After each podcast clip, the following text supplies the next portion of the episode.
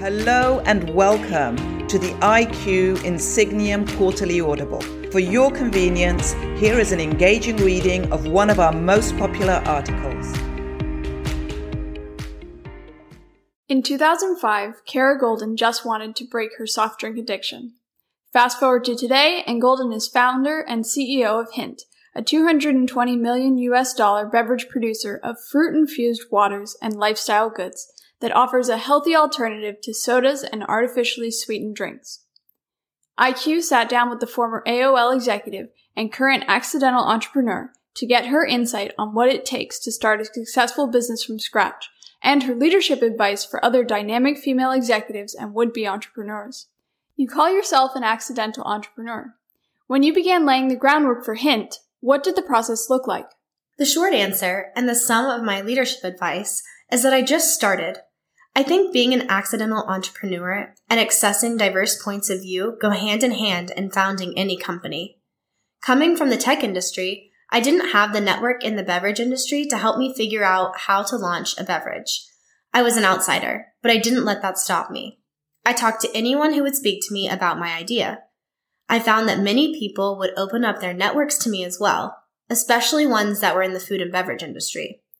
I also realized early that while people had opinions about what I was doing, they were only opinions.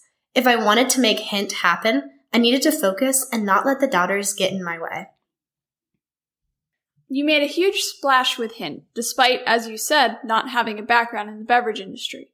How did you rely on diverse points of view to inform your marketization strategy? We were creating a new category within the beverage industry. So in fact, the established brands were the ones with the blind spot. Big soda and beverage companies didn't believe that consumers wanted an unsweetened flavored water. And the seasoned executives in the industry mostly dismissed my idea because they were used to drinking their own Kool-Aid, so to speak. I once had an encounter with a major executive in the soda industry who shared his thoughts about the consumer. It was then that I realized just how different the consumer that I was in contact with was and who was purchasing Hint. My commitment and Hint's commitment to getting consumers healthy was the goal. And the people who joined me to build Hint from the beginning were mostly from outside the industry who could also see how badly the industry needed a healthy change. I don't believe this company could have been built any other way. I've read that you've said large companies aren't great at innovating. They're good at continuing what they do. How do you catalyze innovation at Hint? When you are launching a product in the beverage industry focused on real health versus healthy perception, that's innovation. I realized early on that the goal in the industry to date was primarily to get the consumer to believe that something was healthier than it was. Our competitive advantage has always been our product, our delivery to the consumer, and our supply chain. How impactful was it to have access to direct consumer feedback in your early days at Hint, especially coming from AOL's B2B environment? First off, I was customer service at Hint. We printed an email and phone number on every bottle. Still do.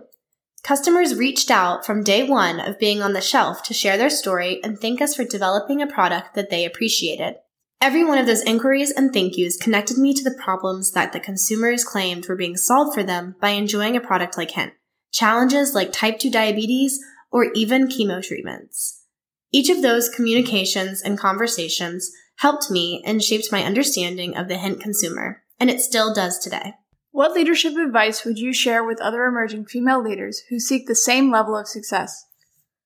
Starting a business is really difficult, no matter your gender. Same with leading a company. Expect that people, even your closest friends and family, will resist your idea because they don't want to see you take risks.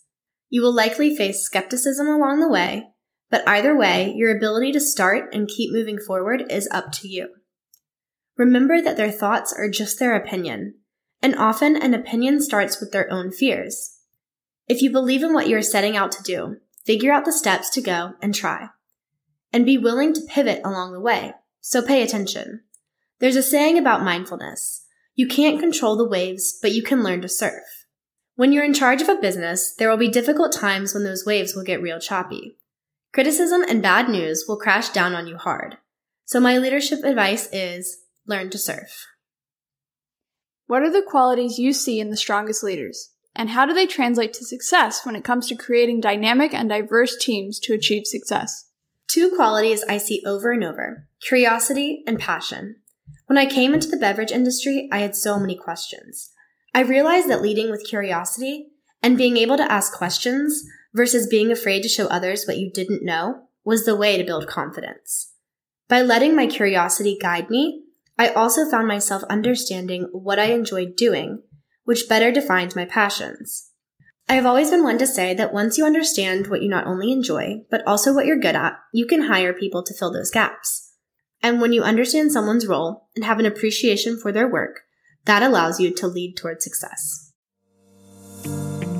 Over 30 years ago, Insigniam pioneered the field of organizational transformation and is a trusted partner to senior executives of the world's best run companies.